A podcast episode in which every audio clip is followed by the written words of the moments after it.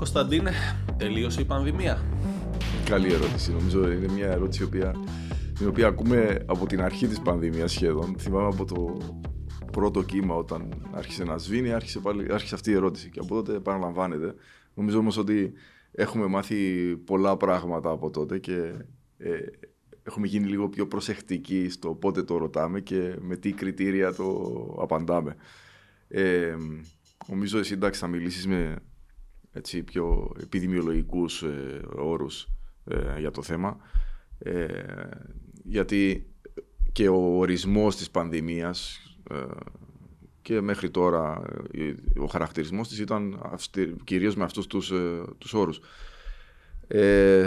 οπότε εγώ θα βάλω λίγο το πιο έτσι, περιγραφικό και προσωπικό.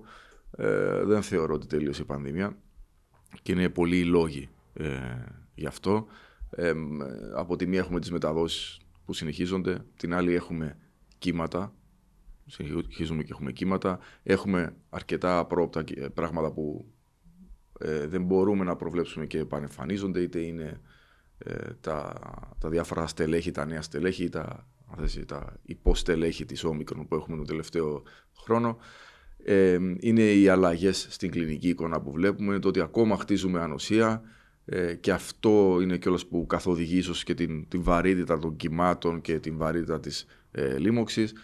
Είναι το ότι ε, υπάρχουν μέτρα ακόμα είτε έξω στην κοινωνία είτε σε, μέσα στα νοσηλευτήρια. Υπάρχουν αρκετά μέτρα και δεν είμαστε και βέβαιοι πότε θα, θα αρθούν αυτά. Παρόλο που ορισμένες χώρες έχουν αρχίσει και, και έρουν αρκετά από αυτά τα μέτρα και Υπάρχει και εκεί μια μεγάλη συζήτηση αν όντως πρέπει, αν όντως χρειάζεται. Και υπάρχει βέβαια και η ανομοιογένεια σε παγκόσμιο επίπεδο στην, στην εικόνα ε, της νόσου και στην εικόνα της, ε, της ε, πανδημίας ε, γιατί ακόμα κάποιες χώρες ακόμα διανύουν έτσι σοβαρά κύματα με σοβαρές επιπτώσεις άλλες έχουν ε, μεταπέσει σε μια λίγο διαφορετική ή λίγο πιο ήπια φάση. Ας θυμηθούμε το, το ζήτημα της Κίνας που τους τελευταίους ε, μήνες μαστίζεται από ένα πολύ σφοδρό κύμα ε, ομικρόν. Ε, άρα όταν έχεις και μια χώρα με 1,5 δις πληθυσμό και ε, προκαλεί τόσο μεγάλη αβεβαιότητα σε παγκόσμιο επίπεδο πώς μπορείς να πεις εύκολα ότι στην Ευρώπη ή στη Νότια Αμερική ή στη Βόρεια Αμερική ε, έχει τελειώσει η πανδημία. Πάντως αν κρίνουμε από τις βραβεύσεις των υγειονομικών και όλων. Μάλλον για τους πολιτικούς μας τουλάχιστον τέλειωσε η πανδημία. Είναι, νομίζω και πάλι, εντάξει, γύρισε ακόμα ένα θέμα εδώ πέρα. Το πώς το βλέπουν οι πολιτικοί ή οι κυβερνήσεις και πώς το βλέπει η, η, η, πιο αντικειμενική πλευρά που είναι η επιστημονική πλευρά. Ε, οι βραβεύσεις γίνανε και καλώς γίνανε, εντάξει, έτσι, για, για, για σκοπούς αναγνώρισης κιόλας ε, του έργου και της προσπάθειας που έγινε μέχρι τώρα, ειδικά από τους ανθρώπους της ε, πρώτης γραμμής. Αλλά ε, δυστυχώς, σωστά όπως το είπες, ε, λίγο έγιναν συνώνυμο το ότι τέλειωσε αυτή η φάση, τέλειωσε η πανδημία και σας ευχαριστούμε για την προσφορά σας, το οποίο δεν, είναι το μήνυμα το οποίο δεν θα θέλαμε να είχε περάσει στον κόσμο. Δεν ξέρω εσύ τι νομίζεις γι' αυτό με το τέλος της, ε, της πανδημίας και ίσως και πότε όχι ποτέ προβλέπετε, αλλά με, με ποιες συνθήκες ε, αναμένεται να πούμε ότι φτάνουμε προς ένα τέλος της πανδημίας. Όπως ξέρεις, ε, η πανδημία ε, είναι μια γενικευμένη επιδημία και η επιδημία ορίζεται ως κάτι πέραν του φυσιολογικού, πέραν του συνηθισμένου. Λοιπόν, άρα ποιο είναι το συνηθισμένο; Είμαστε τώρα σε μια κατάσταση συνηθισμένη. Εξαρτάται λοιπόν από, το ποια πλευρά, από ποια πλευρά θα το δει κανείς. Εάν το πάρουμε από πλευράς νοσηρότητας και θνησιμότητας, σίγουρα είμαστε σε ένα σημείο που δεν είμαστε στις πιο δύσκολες στιγμές της πανδημίας. Άρα μπορεί κανείς να πει ότι αν δεν έχει περάσει η πανδημία, ίσως είναι σε αποδρομή. Ε, άρα από τις από πλευράς αντοχών του συστήματος υγείας ε, πιθανότατα να είμαστε κοντά στο τέλος, αν όχι στο τέλος. Από πλευράς ανοσίας στον πληθυσμό που την ανέφερες ήδη, πιθανότατα έχουμε χτίσει όση ανοσία αγέλης μπορούσαμε να χτίσουμε. Ε, απ' την άλλη όμως ε, δεν, είμαστε πλέον δεν είμαστε ακόμη σε μια σταθερή κατάσταση. Δεν είμαστε όπως είμαστε με την εποχική γρήπη που ξέρουμε κάθε χρόνο ότι θα έχουμε ένα ε, κύμα κάθε χειμώνα σε μια ε, περίπου δεδομένη χρονική στιγμή. Έχουμε ένα ε, σταθερό μέτρο που είναι ο εποχικός αντιγρυπικός εμβολιασμός και ξέρουμε λίγο πολύ τι να κάνουμε. ακόμη συνεχίζεται η επιτήρηση και δεν ξέρουμε αν θα έχουμε κάποιο κύμα ε, την άνοιξη ή το καλοκαίρι. Ε, πιθανώς να μην έχουμε, πιθανώς να ε, πάμε και εκεί σε, ένα, ε, σε μια σταθερότητα επιδημική, αλλά δεν το ξέρουμε ακόμη. Άρα μέχρι να το δούμε αυτό, δύσκολο να πούμε ότι έχει τελειώσει η πανδημία. Σίγουρα όμως από κάποιες πλευρές, πιο σημαντικό οι αντοχές του συστήματος υγείας, είμαστε κοντά αν όχι ε, να έχουμε τελειώσει με την πανδημία. Ναι, και από την πλευρά του συστήματος υγείας, το οποίο εντάξει, δεν ξέρω πώς το, πώς το βλέπεις εσύ, αλλά ε, τα συστήματα υγείας δεν ήταν έτοιμα στην αρχή της πανδημίας. Δηλαδή το είδαμε σε παγκόσμιο επίπεδο, το είδαμε και σε προηγμένα συστήματα ακόμα, ότι δεν, δεν ήταν έτοιμα. Βέβαια, Δύσκολο να είσαι ποτέ έτοιμος για μια πανδημία. Ακριβώς για τόσο, τόσο σφοδρό που ήταν, ειδικά όταν πρώτο ήρθε στην Ευρώπη, νομίζω κανείς δεν περίμενε να φτάσουμε τέτοιους αριθμούς σε τόσο μικρό διάστημα και να έχεις και τόσες. Και θα μπορούσε να είναι και πολύ χειρότερο. Θα μπορούσε. Ε, τώρα ίσως είναι η ώρα να αναλύσουμε πραγματικά τα μέτρα του 2020 ε, και πόσο αποτελεσματικά ήταν και ποιες θα ήταν οι επιπτώσεις αν δεν είχαν εφαρμοστεί, ακόμα και την χρονική στιγμή που εφαρμόστηκαν. Ε, Ακριβώς, γιατί υπάρχει πολύ ρεβιζιονισμός σε αυτό. Λες και ε, κατόπιν εορτής, λες και αντιδράσαμε περισσότερο από όσο έπρεπε. Δεν ρωτάει όμως κανένας ποια θα ήταν η κατάσταση αν δεν είχαν γίνει, αν δεν είχαν πάρθει αυτά τα μέτρα. Και ε, αν πάρεις και τον κάθε χώρο ξεχωριστά ύστερα, δηλαδή αν πάρεις σχολεία, διάφορα μέρη της κοινωνίας, χώρους έτσι, μεγάλων συναθρήσεων ε, και εκεί να θέλουν έτσι, μια ξεχωριστή ε, ανάλυση γιατί ε, και από αυτά μαθαίνουμε. Δηλαδή δεν είναι μόνο να δούμε πίσω τι, τι κάναμε καλά και να, να δείξουμε ότι αυτό καλός έγινε ή αυτός, αυτό κακός έγινε ή όπως δυστυχώς γίνεται και σήμερα να, αποδοθούν ευθύνες, αλλά να μάθουμε από αυτά για το τελικά τι ήταν πιο αποτελεσματικό ε, και σε επόμενη ε, αντίστοιχη κατάσταση, γιατί αυτή είναι η πραγματικότητα που πρέπει να δεχτούμε, σε επόμενη αντίστοιχη κατάσταση Ποια από αυτά θα, επέλεγα, θα πλέγαμε ίσως πρώτο ή πιο γρήγορα ή με διαφορετικό τρόπο ή και δεν θα ε, επιλέγαμε. Ε, και αυτό είναι το, το, το, σημείο που πρέπει ε, να μάθουμε. Ίσως και εμείς ως επιστημονική κοινότητα να το, να το προστατεύσουμε και να επιμείνουμε πάνω του. Δεν υπάρχει θέμα εδώ πέρα απόδοσης ευθυνών για ότι εφαρμοστήκε. Γιατί ακριβώς όταν βλέπεις αυτή την κατάσταση που γίνεται και από μέρα σε μέρα, δηλαδή το πώς. μετρούσαμε κρούσματα. Από μέρα σε μέρα. Μετρούσαμε κρούσματα σε επίπεδο παγκόσμιο, σε κάθε χώρα, πότε εμφανίστηκε, πώς πάνε τα κρούσματα. Στη συνέχεια αρχίσαμε να βλέπουμε τις νοσηλίες. Δηλαδή τότε ήταν που συνειδητοποιούσαμε την πραγματική κλινική έκφανση ας πούμε της νόσου. Δηλαδή βλέπαμε, μετρούσαμε κρούσματα, τα κρούσματα όμως σήμαινε ότι αυτοί είχαν εκτεθεί κάποιες μέρες πριν, ότι κάπου είχαν εκτεθεί ή σε κάποιους δεν ξέρουμε σε πόσους. Κάναμε μια καλή χνηλάτιση στις αρχές και βρίσκαμε τις πηγές.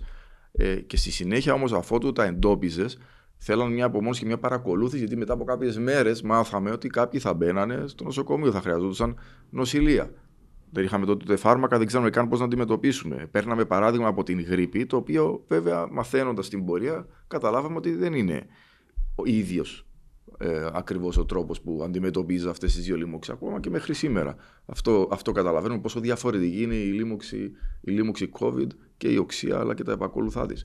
Ε, άρα πρέπει να πάμε πίσω να τα δούμε όλα αυτά, να τα αναλύσουμε ε, εμείς ως επιστήμονες και να καταλήξουμε εμείς ως κοινότητα στο τι μπορούσε να γίνει αλλιώς, αλλά και ένα στρατηγικό σχέδιο, ένα πλάνο προσαρμοσμένο βέβαια στην κάθε χώρα, στο κάθε σύστημα υγείας ε, για το ότι είναι το, το βέλτιστο, το καλύτερο να γίνει σε μια, σε μια επόμενη αντίστοιχη μεγάλη επιδημία ή πανδημία λίμωξη του αναπνευστικού. Πριν δούμε αυτό, ε, ας δούμε πρώτα το τώρα. Γιατί είμαστε σε μια μεταβατική κατάσταση, από κάποιες απόψεις είναι σε αποδρομή η πανδημία. Από κάποιες απόψεις περιμένουμε να δούμε εάν θα ε, σταθεροποιηθεί σε μια ενδυμική κατάσταση και πόσο βαριά θα είναι αυτή. Ο κόσμος όμως τι πρέπει να κάνει από εδώ και πέρα; Δεν ξέρω, εσύ φοράς μάσκα στο σούπερ μάρκετ, εγώ φοράω. Ναι, εγώ φοράω, φοράω μάσκα σε όλους τους κλειστούς χώρους. Ε, Ο και... κόσμος πρέπει να τη φοράει. Ε, παρόλο που, ξέρεις, ε, νομίζω το βλέπεις και εσύ κοιτάνε παράξενα όταν τη, τη φοράς, αλλά αυτό δεν είναι αυτό το, το ταμπού που ίσως ήταν στις αρχές ε, που κάποιοι φορούσαν, κάποιοι δεν φορούσαν και σε κοιτάζανε περίεργα ότι είσαι ο περίεργος.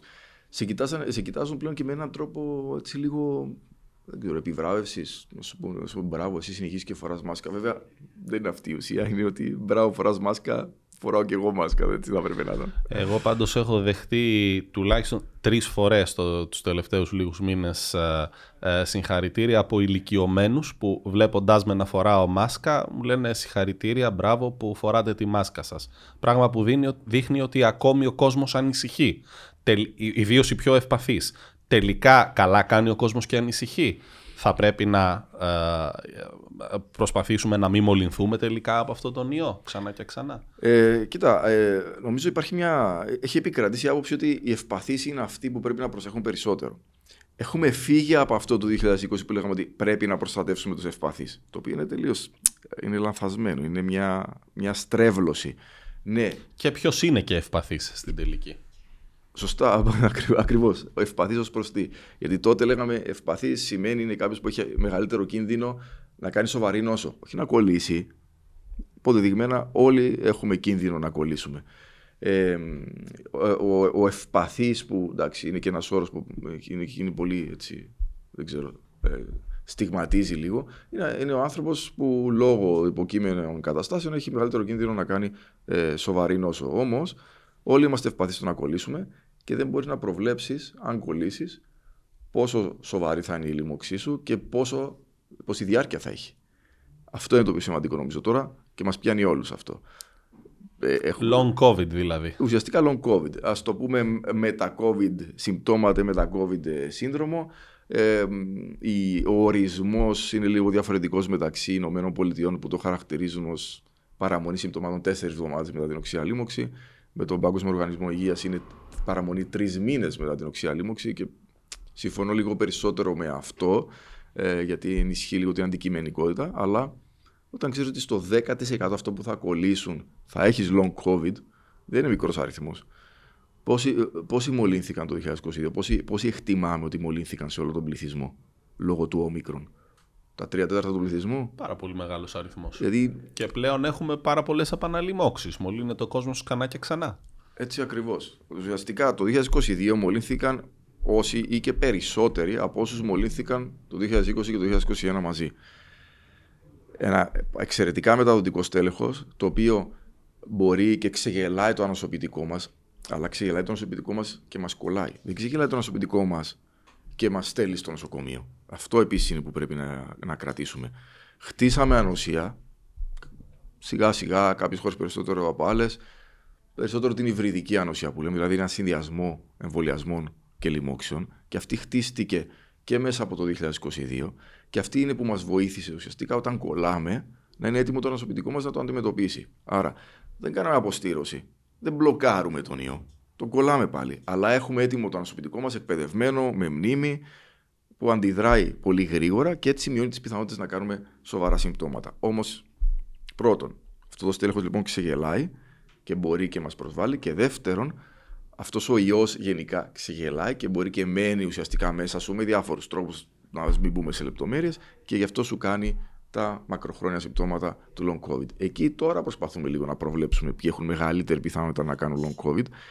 Και έχουμε περάσει μάλλον στο, στο άλλο ε, στάδιο, γιατί το, το χαρακτηρίσαμε αρκετά καλά το long covid, έχουμε περάσει στο στάδιο από κλινικής άποψης όπου αναλύουμε ποιοι έχουν μεγαλύτερες πιθανότητες να έχουν πολύ μακροχρόνια συμπτώματα, δηλαδή πέραν του ενός έτους, ή να έχουν και μόνιμες βλάβες. Πέρα από την πρόβλεψη ποιοι α, μπορεί να κάνουν long covid και τι βλάβες, η ερώτηση των πολλών εκατομμυρίων μετά από επανειλημμένες λοιμώξεις αυξάνεται ο κίνδυνος long covid. Δηλαδή το ότι μολύνθηκα μία φορά, δεν έκανα long covid, με εξασφαλίζει ότι δεν θα κάνω long covid στην επόμενη λίμωξη. Όχι. Όσο πιο πολλές φορές μολυνθείς, τόσο αυξάνεται η πιθανότητα να κάνεις long COVID. Αυτό επίσης τεκμηριωμένο. Ε, αυτό όμως που φαίνεται είναι ότι αν έχεις ήδη καλύτερη ανοσία, και ξαναλέω, από συνδυασμό εμβολιασμού και νόσηση, ε, μειώνεις τις πιθανότητες αυτή η long COVID να σε ταλαιπωρήσει πολύ, να σε ταλαιπωρήσει περισσότερο ή με περισσότερα συμπτώματα. Και έτσι λοιπόν πάμε σε μια κατάσταση όπου πλέον έχουμε έναν ιό ο οποίος θα σταθεροποιηθεί ε, κάποια στιγμή σε, ένα, σε μια ενδυμική κυκλοφορία ο οποίος όμως θα δημιουργεί και οξία νοσηρότητα και χρόνια νοσηρότητα, όπως ακριβώς δημιουργεί και η εποχική γρήπη. Γιατί ο κόσμος νομίζει ε, ότι ε, ωραία, ε, μια γρυπούλα είναι και αγνοεί αυτό που γνωρίζουμε οι επιστήμονες ότι η γρήπη, ο ιός της γρήπης είναι ένα από τα μείζωνα αίτια, λοιμώδη αίτια νοσηρότητας και θνησιμότητας παγκοσμίως, με εκατοντάδες χιλιάδες θανάτους παγκοσμίως που οφείλονται στη γρήπη. πλέον εκτός από αυτόν τον ιό θα έχουμε και ένα δεύτερο που τον λέμε κορονοϊό που θα δημιουργεί ε, με μια προβλέψιμη συχνότητα προβλήματα στην υγεία του κόσμου. Νομίζω αυτό είναι σημαντικό να τονιστεί, αυτό που είπες, ότι η ενδυμικότητα του ιού σημαίνει ότι θα είναι εκεί. Θα κολλάμε. Απλά θα είναι λίγο πιο προβλέψιμο. Και έχουμε ένα new normal πλέον. Ένα καινούριο σημείο ε, ισορροπίας, το οποίο όμως δεν θα είναι εκεί που ήμασταν πριν. Πλέον έχουμε ένα χρόνιο πρόβλημα υγείας. Άρα πάλι, νομίζω βγαίνουν πάλι δύο ερωτήματα που, που έκανες νωρίτερα. Πρώτον, τελειώσαμε με την πανδημία; Μάλλον δεν τελειώσαμε γιατί δεν έχουμε δει ακόμα αυτή την προβλέψιμη φάση. Ακριβώς. Την εκτιμούμε ότι θα έρθει κάποια στιγμή, αλλά δεν, ακόμα δεν έχουμε μπει εκεί. Και το δεύτερο, τι, τι πρέπει να κάνουμε. Ακριβώς. Και αυτή η νέα λοιπόν φάση που θα την πούμε ενδυμική δεν σημαίνει ότι τελειώσαμε και η υγεία του πληθυσμού είναι εκεί που ήταν. Άρα λοιπόν ε, τι λέμε στον κόσμο, να φοράει μάσκα, να προσπαθεί όσο γίνεται να αποφύγει τη λίμωξη; Σαφέστατα. Ο, ο καθένας δεν είμαστε εδώ για να κάνουμε μάθημα πια, ούτε κάνουμε μαθήματα όπως βγαίναμε παλιά και λέγαμε φορέστε έτσι τη μάσκα, σας κάνετε έτσι. Νομίζω όλοι ξέρουν, όλοι τα έχουν μάθει όλα αυτά που χρειάζεται να κάνουν και κάποιοι τα κάνουν και πιο συχνά και πιο καλά και από εμάς. Άρα ο καθένας πρέπει να εκτιμήσει τον δικό του κίνδυνο, την δική του κατάσταση στην οποία βρίσκεται, κοινωνική κατάσταση, οικογένεια, ποιοι είναι, με ποιους έρχεται συχνά σε επαφή, το επάγγελμα, η επαγγελματική ανασχόληση, η επαγγελματική του έκθεση, τα ταξίδια ξεχνάμε τώρα, ξεκινήσαμε για τα ταξίδια το τελευταίο χρόνο, οι διακοπές, ο προγραμματισμός, γιατί όλα αυτά παίζουν ρόλο. Ε, και βάσει αυτού να δει πώς μπορεί να μειώσει τις πιθανότητες του ο καθένας ξεχωριστά να κολλήσει. Αυτό. Αυτό είναι το σημαντικότερο. Ακόμα και τώρα που δεν υπάρχει τόσο αυστηρή επιτήρηση, πρέπει να δηλωθείς, γιατί δεν ξέρω, γιατί αλλιώς δεν θα πάρεις άδεια, αλλιώς δεν θα πληρωθείς κοινωνικής ασφαλής, αλλιώς θα πρέπει να, να κυκλοφορήσεις ή γιατί είναι καλό να, είσαι, να κάτσεις μέσα. Ακόμα και τώρα που δεν δηλώνονται, παραμένει το ότι είναι καλό να είσαι μέσα σπίτι περιορισμένος, ε, αν κολλήσεις ή αν έχεις υποψία ότι κόλλησες. Ε, και είναι, είναι καλό ακόμα και τώρα ε, να προσέχεις να μην κολλήσεις για να μην βγεις από τον προγραμματισμό σου. Άλλο το 21 που είχαμε και μέτρα, που δεν είχαμε τόσα πράγματα να σκεφτούμε μακροχρόνια. Γιατί είχαμε μέτρα και το βασικό μας ερώτημα τότε ήταν: Μα πόσο θα διαρκέσουν αυτά, Πότε θα ανοίξουν πάλι τα αεροδρόμια, Πότε θα επιστρέψουμε στα σχολεία, στις δουλειές μας, στα, στα κοινωνικά; Τώρα τα έχουμε αυτά.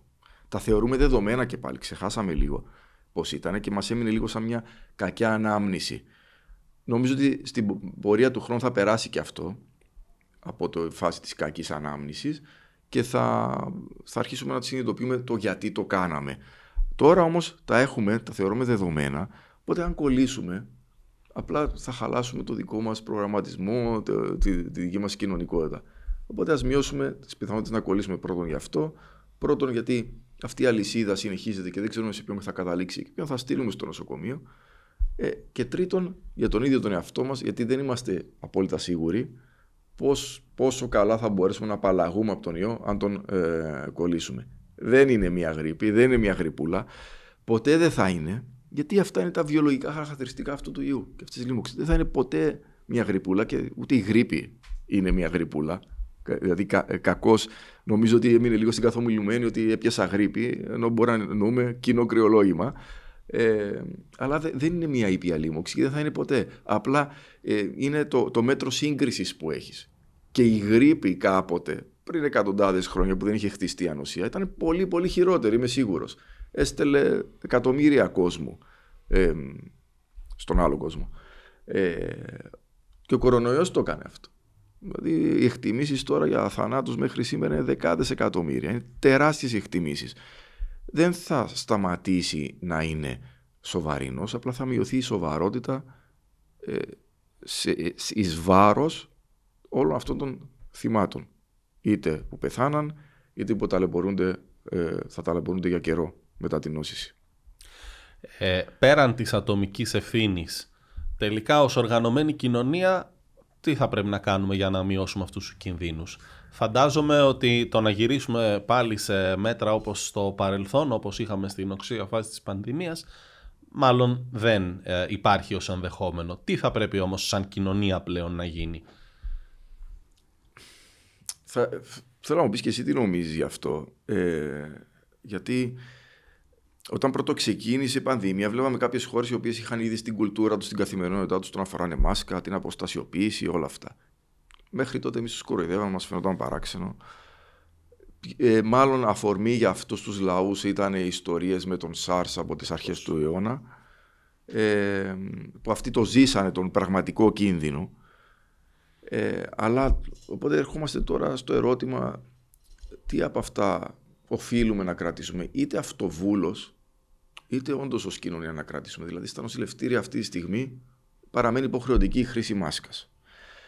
Κάτω από κάποιες συνθήκες στα νοσηλευτήρια, δεν ξέρω αν θα μπεις εισαγωγή, αν θα μπεις προγραμματισμένο χειρουργείο, είναι υποχρεωτικό να κάνεις τεστ πριν μπεις μέσα στο νοσοκομείο. Μην ξεχνάμε και την ενδονοσοκομιακή μετάδοση του κορονοϊού που δημιουργεί προβλήματα ε, στα, στα, στα νοσηλευτήρια. Άρα, και ακούμε και κάποιους που παραπονιούνται για αυτά τα πράγματα. Ε, Μήπως όμως αυτά πρέπει να μείνουν; Ακόμα και αυτή τη στιγμή ως μέτρα υποχρεωτικά, διατάγματα ή όπως θέλουμε να το πούμε, σε κάποιους χώρους. Ε, και μήπως σιγά σιγά στο επικοινωνιακό κομμάτι πρέπει να περάσει ότι σε χώρους συνοστισμού, σε κλειστούς χώρους, η μάσκα θεωρείται απαραίτητη, όχι υποχρεωτική, αλλά απαραίτητη, αναγκαία. Το ότι αν, το επίσης σε επίπεδο πολιτείας, αν κάποιος είναι άρρωστος και έχει ένα, μια, ένα κλινικό σύνδρομο, κάποια κλινικά συμπτώματα συμβατά. Ακόμα και αν δεν βγαίνει το τεστ θετικό τις πρώτες μέρες, που δεν βγαίνει αυτή τη στιγμή θετικό τις πρώτες μέρες, μήπως αυτό το άτομο θα, θα έπρεπε να υπάρχει πρόνοια και από τους εργοδότες και από το κράτος να, να μπορεί να παραμείνει στο σπίτι μέχρι να επιβεβαιωθεί ή μέχρι να περάσει η οξία φάση. Ακριβώς. Θέτεις, θέτεις δύο νομίζω πολύ σημαντικές παραμέτρους. Η μία είναι η διατηρησιμότητα των μέτρων. Ε, με, με ρωτάγαν και εμένα ε, στην οξία φάση της πανδημίας ε, τελικά δουλεύει η μάσκα, πρέπει να φοράμε μάσκα ή όχι. Είναι μάλιστα και στην επικαιρότητα με το πρόσφατο Cochrane Review γνωρίζεις. Δουλεύει τελικά η μάσκα. Φυσικά και δουλεύει η μάσκα. Έτσι. Η μάσκα βεβαίως και δουλεύει. Όταν την φοράς κανονικά μία νη 95 μάσκα προσαρμοσμένη σωστά στο πρόσωπό σου και τη φοράς δεν τη βγάζεις, βεβαιότατα και δουλεύει. Και ως source control, αν έχεις εσύ δηλαδή τον ιό να μην τον δώσεις σε άλλους, και για να προστατέψεις τον ίδιο τον εαυτό σου. Ε, το θέμα λοιπόν είναι ότι ε, ε, μας κοστίζει τίποτα να τη φοράμε. Εγώ νομίζω για τον εαυτό μου ότι δεν κοστίζει. Ε, οπότε όσο γίνεται περισσότερο τη φοράω. Δεν τη φοράω προφανώς στο 100%. Δεν θα βγω έξω στο δρόμο ε, στο ύπεθρο να περπατήσω με τη μάσκα, αλλά μέσα στο σούπερ μάρκετ θα τη φορέσω σε οποιοδήποτε κλειστό χώρο. Και νομίζω αντίστοιχα θα πρέπει να δούμε και όχι μόνο με τη μάσκα. Έχουμε υποτιμήσει νομίζω σημαντικά το θέμα του αερισμού σε όλους τους κλειστούς ε, χώρους. Ε, και είναι πολύ χαρακτηριστικό, είδες τι έγινε και στο περίφημο Παγκόσμιο Οικονομικό Φόρουμ, που ε, οι άνθρωποι είχαν παντού μέτρα, ε, τεστ προληπτικά, ε, φίλτρα χέπα σε όλους τους χώρους αν όχι όλα αυτά, τουλάχιστον κάποια από όλα αυτά θα πρέπει να τα απαιτήσουμε και εμείς οι ίδιοι.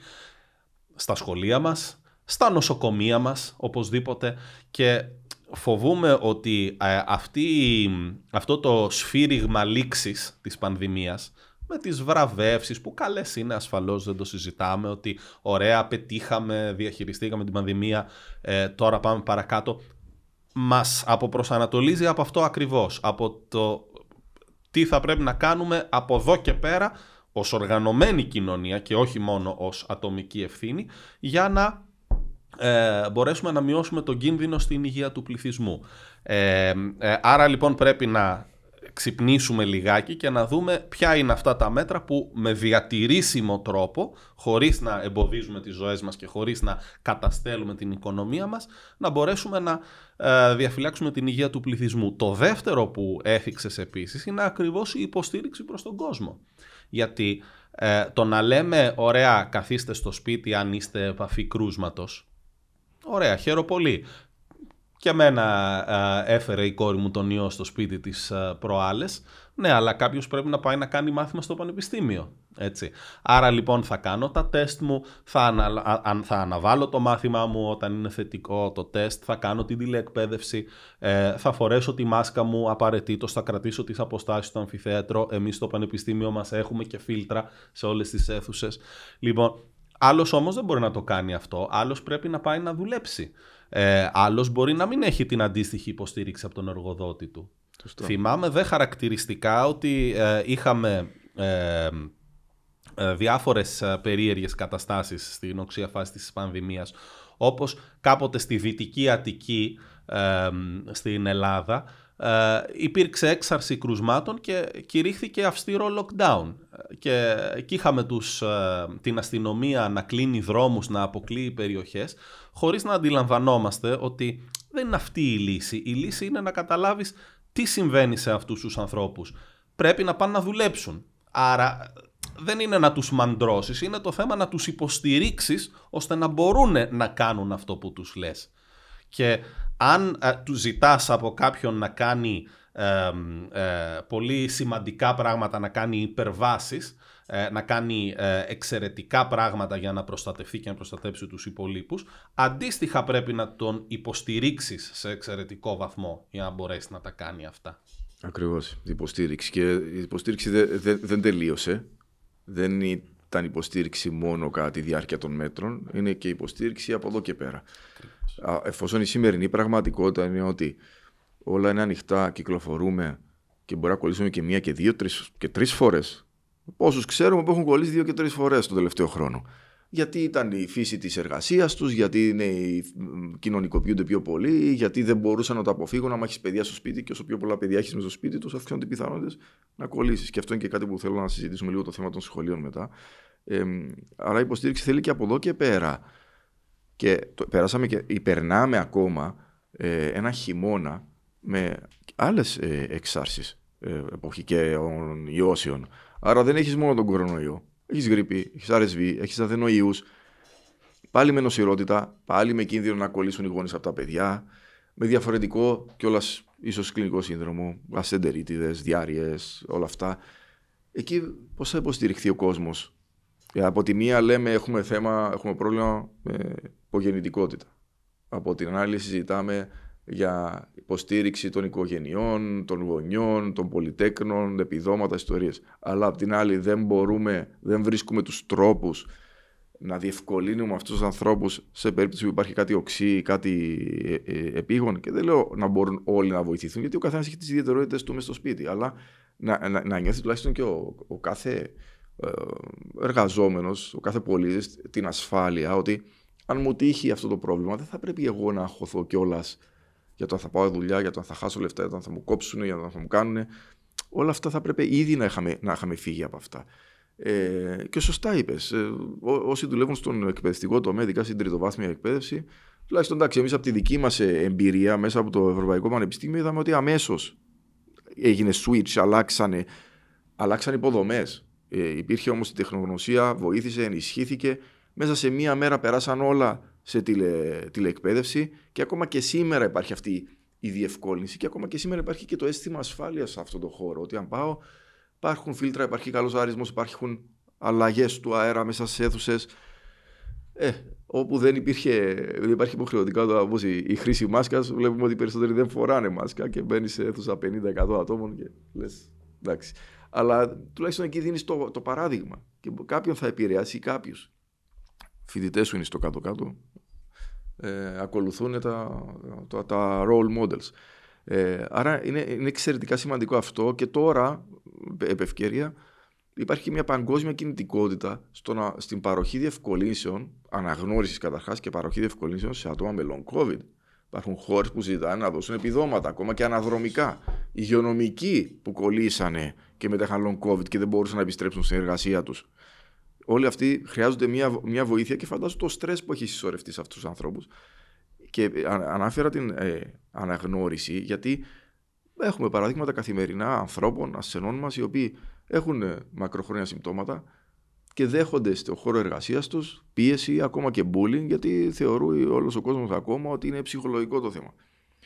Όταν long COVID έχουμε από το καλοκαίρι του 2020, έχουμε περάσει τρία χρόνια, ποιος φταίει αυτή τη στιγμή που ο κόσμος δεν το ξέρει, ο κόσμος δεν το αναγνωρίζει; Για μένα, πρωτίστως φταίει η επιστημονική ιατρική κοινότητα, έχει την, την πρωταρχική ευθύνη, και το λέω και για τη χώρα μας, η ιατρική κοινότητα και οι θεσμοί επίσημοι έχουν τεράστια ευθύνη σε αυτό, γιατί το αγνοήσαν, το αγνοούν. Και κατά δεύτερον, η πολιτεία, η οποία δεν, δεν ακούει είτε της Κύπρου είτε άλλων χωρών. Στην Κύπρο θα έλεγα κιόλας ότι υπάρχει ε, σχετικά μια, μια αναγνώριση και μια συνεργασία. Ε, που δεν ακούει αυτούς, αυτές όλες τις ομάδες ασθενών που είναι πλέον πάρα πολύ οργανωμένες που ακόμα και επιστημονικά άρθρα δημοσιεύουν για αυτό το πράγμα. Άρα αυτό είναι ένα 38 παράδειγμα του ότι η, η, η, η διευκόλυνση για αναγνώριση αργεί πάρα πολύ ή δεν έρχεται ποτέ και τα πιο πολλά πράγματα είναι στα, στα, στα χαρτιά. Ίσως τελικά ακόμη και αν πει κανείς ότι τελείωσε η πανδημία που από πολλές απόψεις δεν τέλειωσε, περιμένουμε να δούμε, πρέπει να καταλάβουμε ότι τα μεθεόρτια της πανδημίας θα είναι για πολύ καιρό μαζί μας και άρα πρέπει να προσαρμοστούμε σε αυτό και να προσαρμοστούμε ως οργανωμένες κοινωνίες. Τελικά από όλη αυτή την εμπειρία όμως της uh, οξείας φάσης της πανδημίας, της πανδημικής διαχείρισης, τι μάθαμε, τι θα έλεγες; Ε, είναι πάρα πολλά πράγματα που μάθαμε και μαθαίνουμε ακόμα. Ε, εντάξει, θα πιαστώ από το παράδειγμα που έφερες για την Δυτική Αττική. Έτσι, υπήρχε έξαρση κρουσμάτων σε μια συγκεκριμένη περιοχή και έγινε μια, δεν ξέρω πόσο άμεση ήταν, μια αντίδραση. Ε, Μάντρωμα. Μάντρωμα, υπερβολική αντίδραση ίσως. Ε, δεν ξέρω και τις συνθήκες, αλλά νομίζω ότι κάτι αντίστοιχο έγινε και στη χώρα μας. Με το περίφημο lockdown της Λεμεσού και της ΠΑΦ. Ε, εντάξει, επειδή ήμουν εκεί στα, στα γεγονότα, εντάξει, θα, θα πω κάποια πράγματα. Εκεί ήταν, για μένα ήταν μια πρώτη απόδειξη ε, το ότι δεν υπήρχε ουσιαστικά συμπόρευση μεταξύ επιστημόνων και συμβούλων ούτε μεταξύ τους αλλά ούτε με αυτούς που τελικά πέραν τις πολιτικές αποφάσεις. Δεν υπήρχε. Υπήρχε μια μεγάλη διάσταση. Σε ένα βαθμό ήταν κατανοητό αυτό γιατί η εξειδίκευση δεν μπορούσε να περιμένεις εξειδίκευση από έναν, από έναν πολιτικό αξιωματούχο ο οποίος απλά το είχε ζήσει λίγο εμπειρικά εκείνη την, την περίοδο. Ε, από την άλλη όμως ήταν και απόδειξη ότι ε, πόσο, πόσο δύσκολο είναι να περάσεις κάτι το οποίο φαίνεται, μπορεί να φαίνεται ε, καινούριο, καινοτόμο και ο άλλος το, το, το, ερμηνεύει ως ακραίο είτε στους συναδέλφους σου είτε ακόμα και σε αυτούς που θα πάρουν τελ, τελική απόφαση. Δηλαδή το, το, αυτό το περίφημο lockdown της Λεμεσού που, που, που λέω Λεμεσού και Πάφου γιατί και οι δύο πόλεις αποκλείστηκαν που έγινε τον, τον Νοέμβριο ε, του 2020 ε, δεν έγινε ε, ούτε τη χρονική στιγμή, ούτε με τον τρόπο το οποίο το προτείναμε όσοι το προτείναμε και το υποστηρίξαμε. Άργησε πάρα πολύ να γίνει. Έγινε όταν πλέον η κατάσταση είχε, είχε περάσει την, την, την γραμμή του, πώς το, το, το, turning point, ουσιαστικά πλέον είχε γίνει ανεξέλεκτη μετάδοση και εκτός αυτών των πόλεων. Ωστόσο είχε αποτέλεσμα αλλά ήταν πολύ ακραίο και δεν έλαβε υπόψη του τα μέτρα που εφαρμόστηκαν τελικά, τα οποία φυσικά δεν ήταν αυτά που προτείναμε, δεν λάβαν υπόψη τους όλα αυτά που είπες. Τις ευκολύνσεις, το ότι κάποιος πρέπει να πάει στην εργασία του, αν πρέπει να πάει ή αν μπορεί να μην πάει. Γιατί μιλούσαμε για ε, ε, μέτρα διάρκειας κάποιων ημερών, εβδομάδων, όχι περισσότερο. Δηλαδή είχαμε κόσμο που αναγκαζόταν να πάει στην εργασία του εκτός πόλης και αυτό σημαίνει ότι θα πρέπει να περάσει από PCR test, γιατί τότε δεν είχαν διαδοθεί ακόμα τα rapid test ε, θα πρέπει να ελεγχθεί στο δρόμο που ήταν κλειστός ο δρόμος, τρομερές καθυστερήσεις. Και για ποιο λόγο, γιατί ο εργοδότης για κάποιο λόγο τον θεώρησε απαραίτητο. Και εκεί ήταν και το άλλο πράγμα, ότι δυστυχώς πολλοί ε, έτσι ε, υπέκυψαν στις πιέσεις εργοδοτών αντί να γίνει το ανάποδο και να πεις αυτή είναι η απαραίτητη για μένα για μία, για δύο εβδομάδες γιατί έχω μια κρίση η οποία συνεχίζεται και έτσι θα γίνει με αυτόν τον τρόπο. Οπότε δηλαδή, θα ήθελα πάρα πολύ σε κάποια φάση να κάτσω να αναλύσω το τι συνέβη τότε και από πλευράς μέτρων γιατί ήταν, ξέρεις, ένα μεμονωμένο παράδειγμα, ένας κλειστός χώρος. Παρ' όλα αυτά δούλεψε ε, και παρόλο που ακόμα και από συναδέλφους είχαμε πολύ μεγάλες αντιδράσεις, γιατί είτε γιατί το θεωρούσαν ακραίο κάποιοι, είτε γιατί κάποιοι θέλαν αυτό το πράγμα το ακραίο να περάσει σε όλη τη χώρα. Δούλεψε αυτό για ένα διάστημα, αλλά πλέον έχει γίνει τόσο ανεξέλεκτη η μετάδοση και στο καπάκι ήρθε και η τότε βρετανική μετάλλαξη και μας τα ανέτρεψε όλα, απρόπτω της πανδημίας η Α, απρόπτω της πανδημίας, και το συνειδητοποίησαμε εκείνες τις μέρες που βλέπαμε ξαφνικά τα, τα δεδομένα μας να, να αλλάζουν και δεν μπορούσαμε να εξηγήσουμε γιατί. Ε, οπότε ε, έσβησε λίγο το, το, το αποτέλεσμα, το effect όλων αυτών των μέτρων, έσβησε λόγω της νέας εξάρτηση που ήρθε. Όμως είναι καλό να πάμε πίσω να το δούμε γιατί ε, ακολουθούσε και τις συστάσεις του Παγκοσμίου Οργανισμού Υγείας. περιοχικά μέτρα ανάλογα της επιδημιολογικής κατάστασης. Δηλαδή ήταν ορθολογικό αυτό που έγινε. Πριν πούμε όμως αν είναι ορθολογικό, φύγεις κάτι άλλο. Είπαμε ήδη για το, το πόσο σημασία έχει όχι απλά να βγάζουμε ε, οδηγίες προς τον κόσμο, αλλά να του δίνουμε και τα εφόδια για να μπορέσει να τηρήσει αυτά τα μέτρα. Αλλά το παράδειγμα που θέτεις όμως ε, βάζεις στο τραπέζι και κάτι άλλο. Τελικά οι επιστήμονες αποφασίζουν. Όχι. Όχι. Σε Γιατί πολλοί κόσμος νομίζει ότι οι επιστήμονες αποφασίζαν και αυτό δείχνει ακριβώς την αδιαφάνεια που υπήρξε στον τρόπο λήψης αποφάσεων και διαχείρισης των αποφάσεων. Και α, χωρίς να το θέτω ως μομφή, νομίζω όμως ότι πολλές φορές πολιτικοί σε όλες τις χώρες του κόσμου κρύφτηκαν πίσω από επιστήμονες που ε, σεβόμενοι το ρόλο τους και την ε, εμπιστευτικότητα όλων αυτών των διαδικασιών δεν μιλήσαν οι επιστήμονες στην φάση, την οξία ε, και αυτό θα ήταν σίγουρα και σωστό. Αλλά είναι ευθύνη των πολιτικών να ξεκαθαρίζουν ποιος παίρνει τις αποφάσεις με ποιο τρόπο λαμβάνονται οι αποφάσεις και ε, νομίζω ότι οι εισηγήσεις και των επιστημόνων και οι πράξεις των ε, πολιτικών θα έπρεπε να είναι εντελώς διαφανείς και δημόσια διαθέσιμες. Συμφωνώ απόλυτα. Αυτό ήταν κάτι το οποίο θα έπρεπε εμείς ως επιστήμονες να είχαμε απαιτήσει καταρχάς. Μπαίνεις εκεί, δεν έχεις κάποιο συμφέρον. Το μόνο συμφέρον το οποίο έχεις είναι ουσιαστικά η πρόσβαση στα δεδομένα τα οποία πρέπει να είναι ανοιχτά για όλους, ώστε αν θες να κάνεις τις μελέτες σου και να, να, να, να ευχαριστηθείς. Αλλά δεν υπήρχε άλλο συμφέρον. Άρα η διαφάνεια από πλευράς επιστημόνων ήταν κάτι, θα πρέπει να ήταν μια απέτηση. Και όχι να φοβούνται και οι ίδιοι να φανεί η άποψή τους και η γνώμη τους προ τα έξω. Αντίθετα, το να, στηρί, να έχεις το, το θάρρος της γνώμης σου και να τη στηρίζεις, ακόμα και αν αυτό εκ των υστέρων μπορεί να αποδειχθεί λάθος ή οτιδήποτε, νομίζω γεννά σεβασμό. Αυτό είναι το ένα. Το δεύτερο, που επίσης για μένα γεννά σεβασμό, θα ήταν ο πολιτικός να βγει μπροστά και να λέει: Ναι, η αποφάση είναι δική μου. Γιατί μια παραδοχή που κάναμε δημόσια και δεχτήκαμε βέβαια πόλεμο, ε, ακόμα και από τον πολιτικό κόσμο, ήταν όταν είπαμε ότι μα οι αποφάσεις είναι πολιτικές. Γιατί εμείς συμβουλεύουμε πάνω σε αυτό το κομμάτι στο οποίο έχουμε κληθεί να συμβουλεύσουμε. Αυτοί οι άνθρωποι που θα λάβουν την απόφαση τελικά θα λάβουν και άλλους παράγοντες υπόψη τους. Υπάρχουν και άλλες παράμετροι, τις οποίες εμείς ούτε τη γνώση, ούτε τη θέση, ούτε την εξειδίκευση έχουμε ε, να αναλύσουμε. Άρα θα πρέπει ο πολιτικός να βγει και να πει για αυτούς τους λόγους το αποφάσισε αυτό το πράγμα. Γινόταν μεν αυτό που έβλεπες ακόμα και τον πολιτικό προϊστάμενο του Υπουργείου Υγείας να βγαίνει και να λέει, να αποστηρίζει το γιατί λήφθηκε μια απόφαση. Αλλά η όλη διαδικασία μέχρι να φτάσει εκεί, όπως και η, η, η ξεκάθαρη θέση ότι η απόφαση είναι πάνω μας των πολιτικών, ήταν λίγο, όλα αυτά ήταν λίγο κρυμμένα.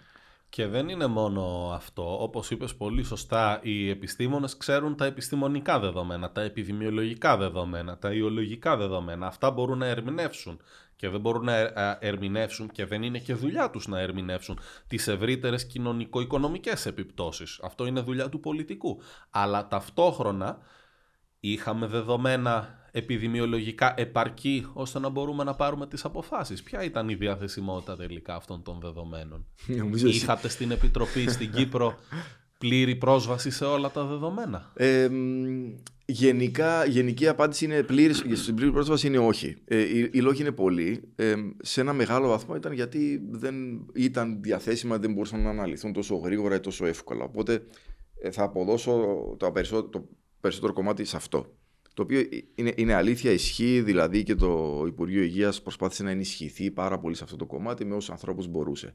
Ε, από την άλλη όμως, σε, μεγάλο, σε επίσης μεγάλο βαθμό, άλλοτε διαφορετικό, ε, και για διάφορους λόγους. Πολλές φορές δεν είχαμε καν πρόσβαση σε δεδομένα, παρόλο που, τα, που ήταν απαραίτητα για να λάβεις ε, κάποια, ε, να, κάποια, κάποια απόφαση και κάποια συμβουλή.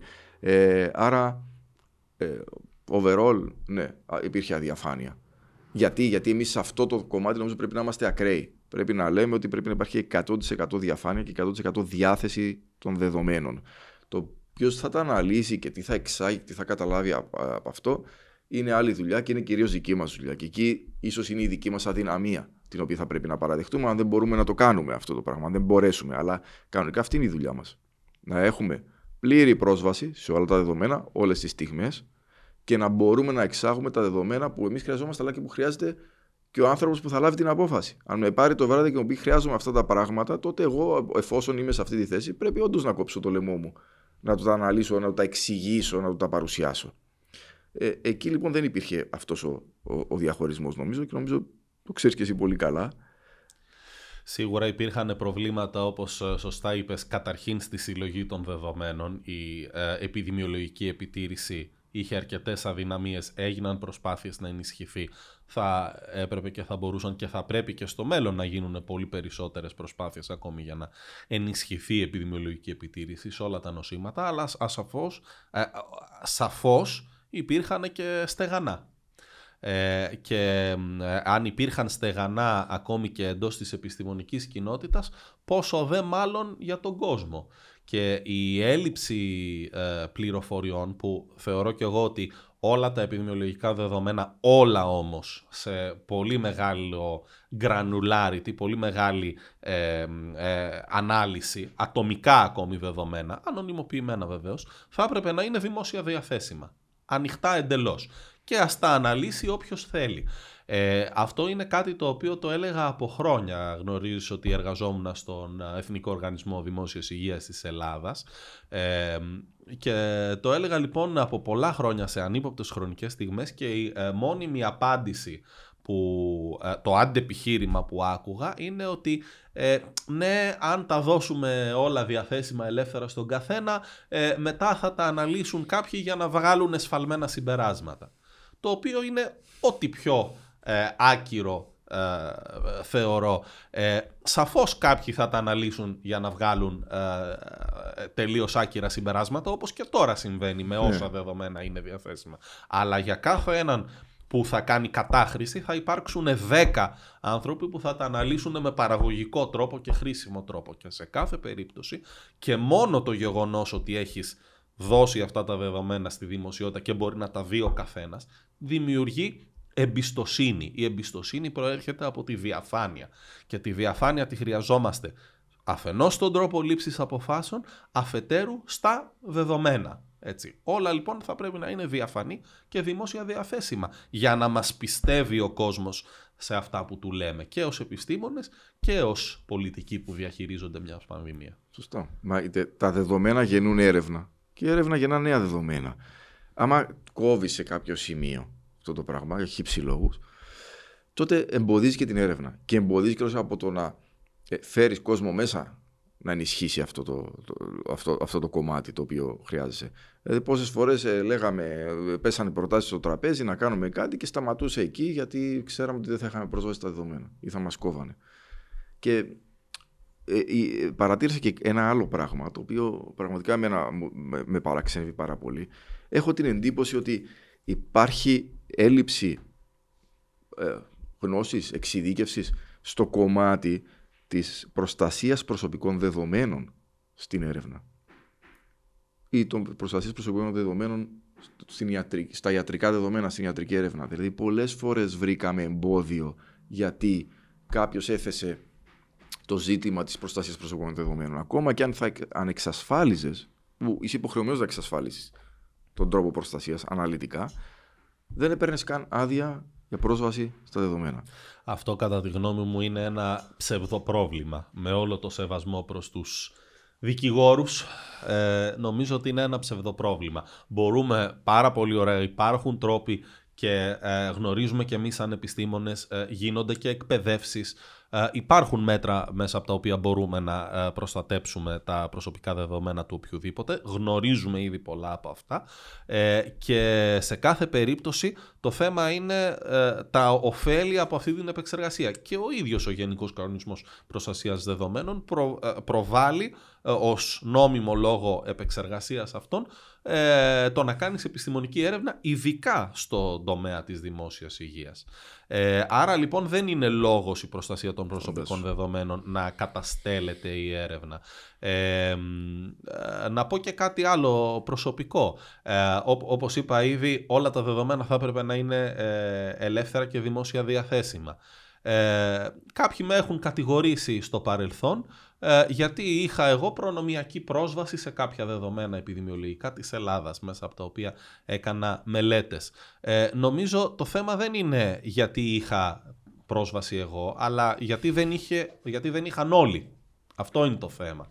Και από εκεί και πέρα, από την πλευρά ενός επιστήμονα ο οποίος δεν μπορεί να διασφαλίσει ότι αυτή την πρόσβαση θα την έχουν όλοι, ο επιστήμονας έχει δύο μόνο επιλογές. Ή θα αξιοποιήσει τα δεδομένα αυτά στα οποία έχει πρόσβαση για να βοηθήσει μια κατάσταση και νομίζω το κίνητρο όλων μας ήταν πάντα να βοηθήσουμε. Δεν είχαμε κανένα άλλο κίνητρο, ούτε οικονομικό, ούτε οποιοδήποτε άλλο. Ε, ε, ή λοιπόν θα ε, αναλύσεις τα δεδομένα για να βοηθήσεις ή δεν θα τα αναλύσεις και θα τα αφήσεις αναξιοποιητά. Νομίζω ότι ο καθένας πρέπει να επιλέξει το πρώτο και να προσπαθήσει να βοηθήσει μια κατάσταση. Συμφωνώ. Ε, και ίσως αυτό είναι ακόμα ένα μάθημα που πρέπει να πάρουμε ή να πάρουν ε, κάποιοι για την διάθεση των δεδομένων, ειδικά όταν πρόκειται για δεδομένα επιτήρησης, για ε, κατάσταση έτσι, κρίσης δημόσιας υγείας ε, και εάν το θέμα είναι εδώ η έλλειψη γνώσης ή η ανασφάλεια, εκεί χρειάζεται περισσότερη εξειδίκευση, περισσότερη εκπαίδευση. Είμαστε και σε μια χώρα που είναι αρκετά πίσω στην έρευνα και στη χρηματοδότηση έρευνας, αλλά και στην, ε, στο, στο αποτέλεσμα, ε, στην παραγωγή ε, έρευνας και αλίμονο αν αυτοί είναι οι λόγοι, αυτοί είναι ανάμεσα στους λόγους για τους οποίους δεν, δεν γίνεται η έρευνα.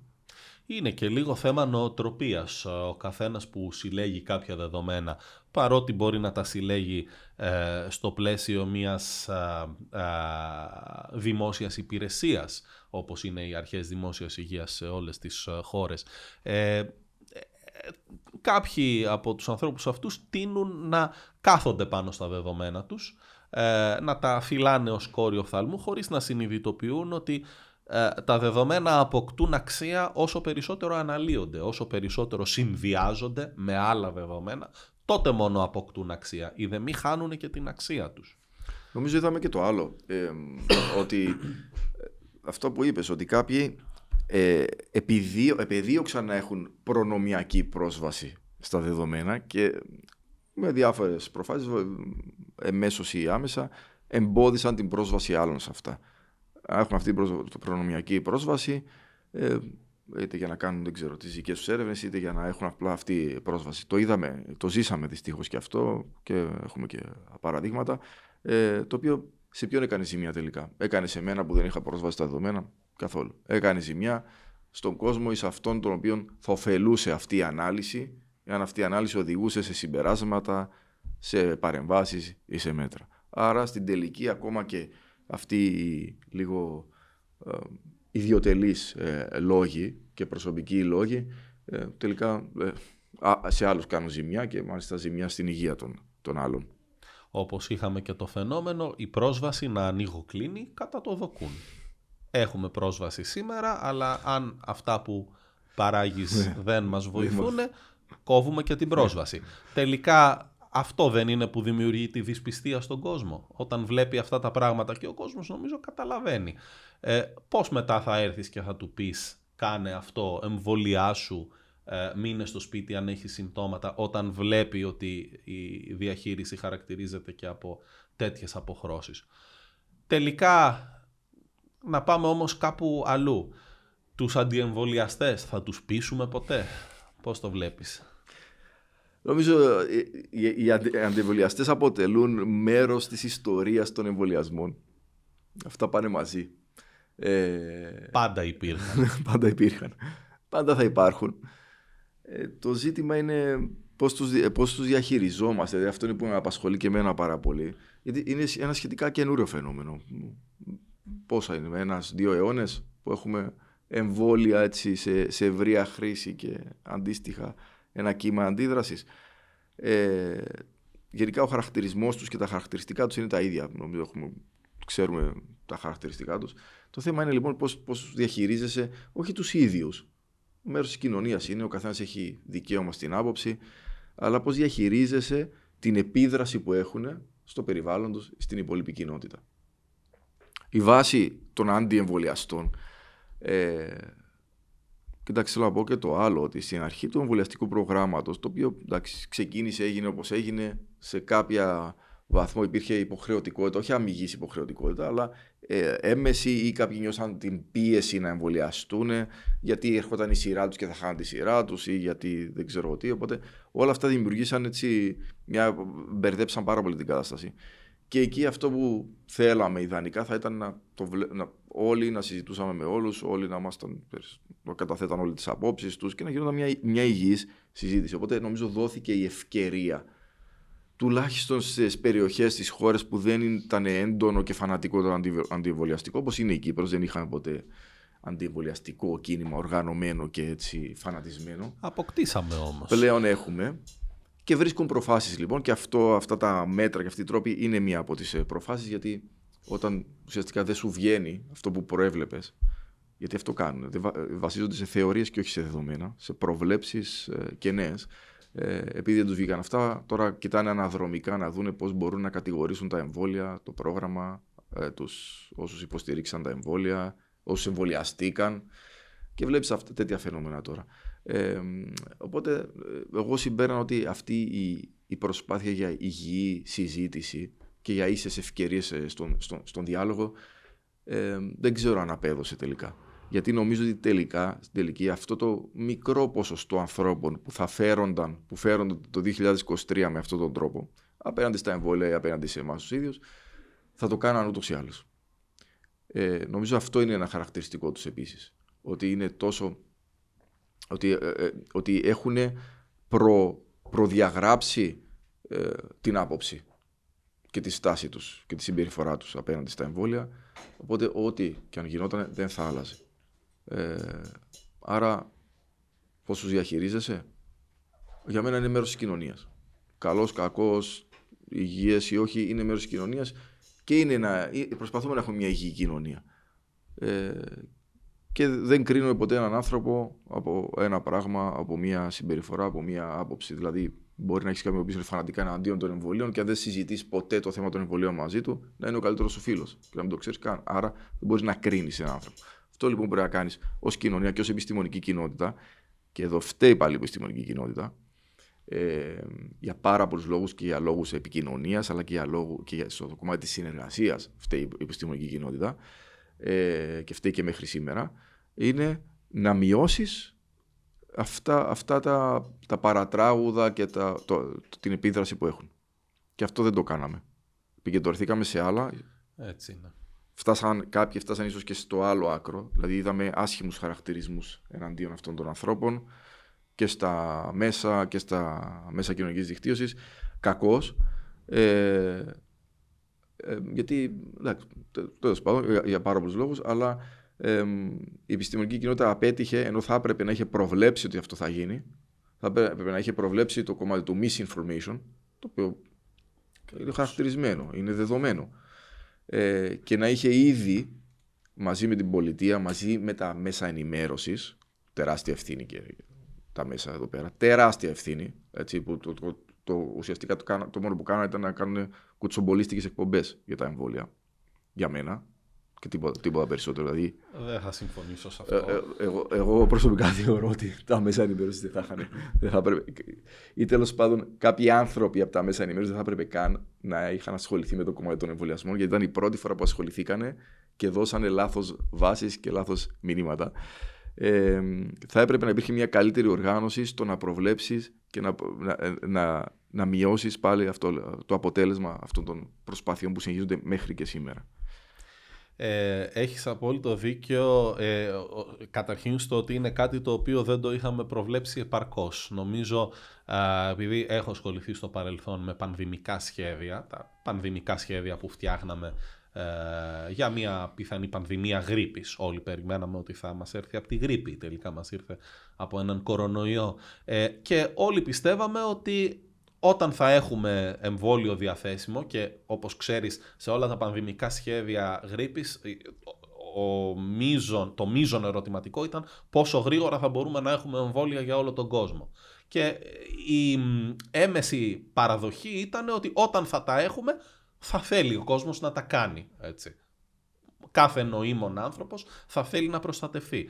Ε, δεν προβλέψαμε όμως ε, επαρκώς και νομίζω ότι δεν θα γίνει ε, ελπίζω τουλάχιστον ότι δεν θα γίνει στο μέλλον το ίδιο λάθος, ε, όλη αυτή τη διάσταση της παραπληροφόρησης, του misinformation όπως είπες, ε, το οποίο δεν νομίζω ότι προέρχεται από τον επιστημονικό χώρο, είναι μια έκφραση ενός γενικότερου φαινομένου, μιας κρίσης θεσμών, μιας κοινωνικής κρίσης που τη ζούμε χρόνια τώρα σε πολλές χώρες, από την Αμερική μέχρι τη ε, τελευταία γωνιά του πλανήτη και ε, επαφορμή της πανδημίας μεταλλάχθηκε σε αυτόν τον αντιεμβολιασμό όπου ίσως πρέπει να ξεκαθαρίσουμε και τι είναι αντιεμβολιαστής, τι είναι ο αντιεμβολιασμός και ποιος είναι ο αντιεμβολιαστής. Δεν λέμε αντιεμβολιαστή όποιον απλά δεν έκανε κάποιο εμβόλιο ή ίσως δεν έκανε τις αναμνηστικές δόσεις.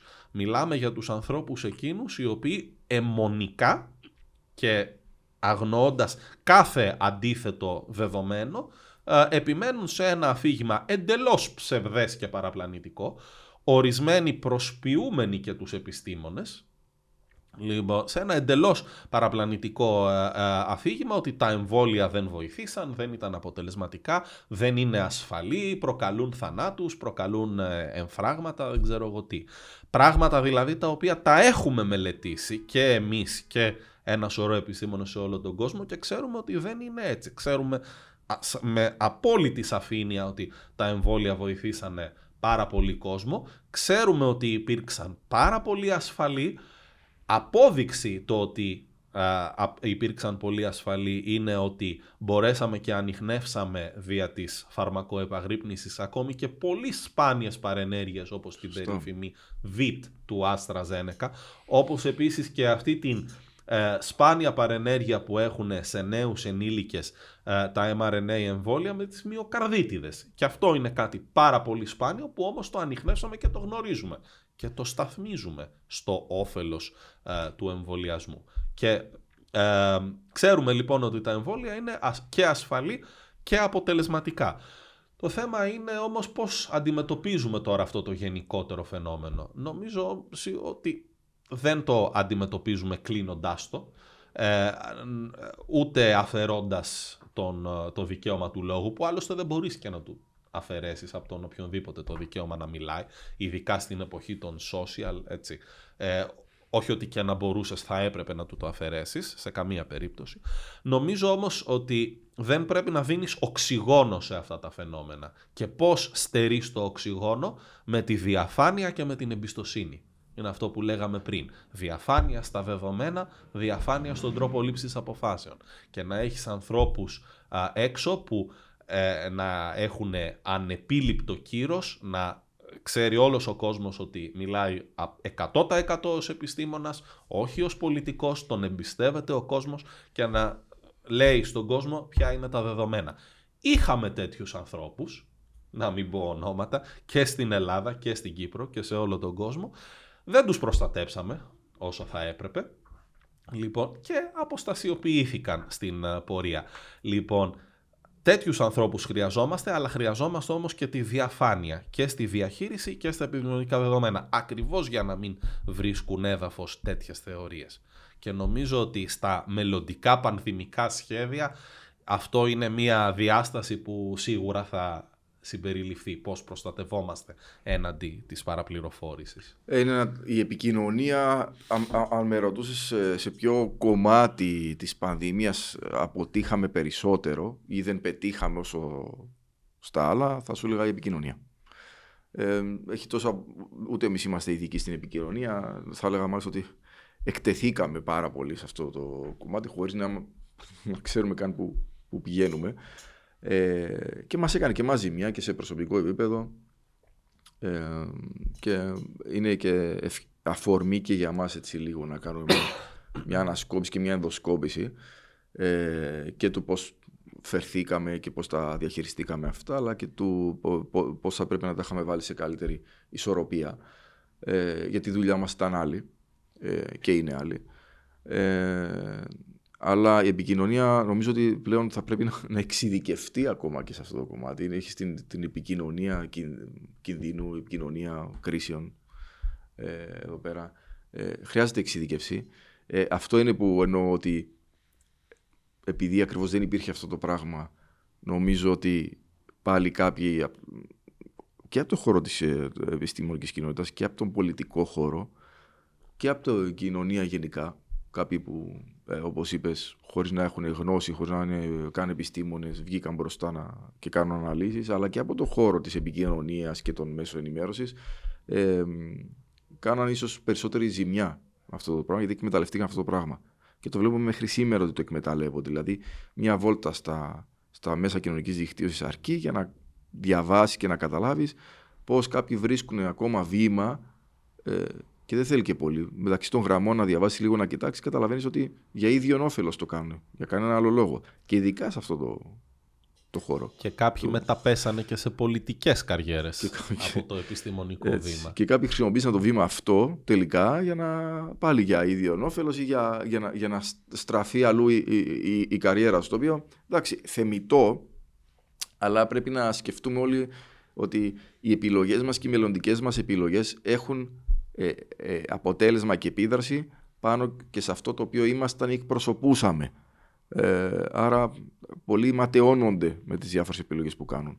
Ε, αλλά πραγματικά το κομμάτι της επικοινωνίας και εδώ είναι κάτι το οποίο είχε ανάγκη η επιστημονική κοινότητα και επίσης δεν το, δεν το έλαβε ποτέ να είχε ανθρώπους οι οποίοι είτε θα ήταν πιο εξειδικευμένοι είτε πιο εκπαιδευμένοι είτε να ήταν ορισμένοι μόνο για αυτό ώστε να είναι όντως αυτή η, η, η, πρώτη γραμμή επικοινωνίας με τον κόσμο. Ο κόσμος χρειαζόταν επικοινωνία, χρειαζόταν να μας νιώθει κοντά του και γι' αυτό υπήρχε και όλη αυτή η έκθεση, ειδικά τον, το, στο πρώτο διάστημα ε, της πανδημίας.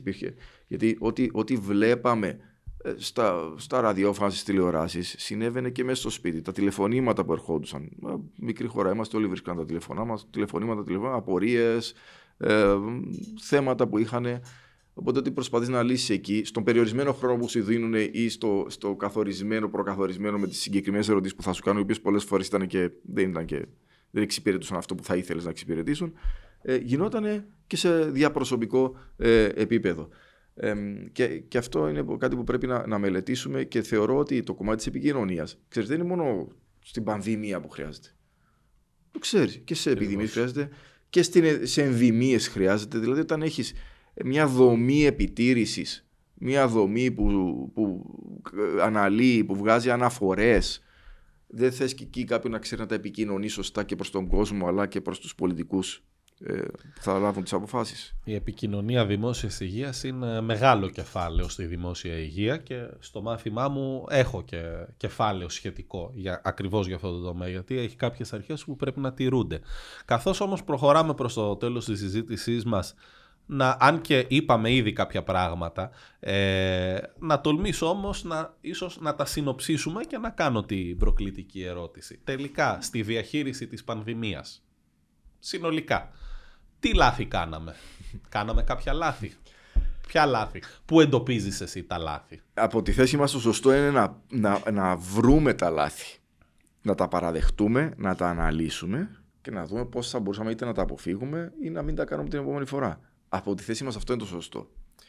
Ε, δεν σημαίνει λοιπόν ότι όταν το κάνουμε, οφείλουμε να το κάνουμε, Δεν κατηγορούμε δηλαδή. Δεν κατηγορούμε. Το θέμα είναι να βελτιωθούμε. Ούτε παραδεχόμαστε αποτυχία. Αυτό είναι πολύ σημαντικό. Αν βγω εγώ και πω ότι αυτό θα, έπρεπε, θα μπορούσαμε να το έχουμε κάνει καλύτερα, αλλά να έχω τεκμηρίωση έτσι, όχι γιατί το ψυχανεμίστηκα, γιατί θέλω σημασία εκείνη τη στιγμή, ε, δεν σημαίνει ότι απέτυχε.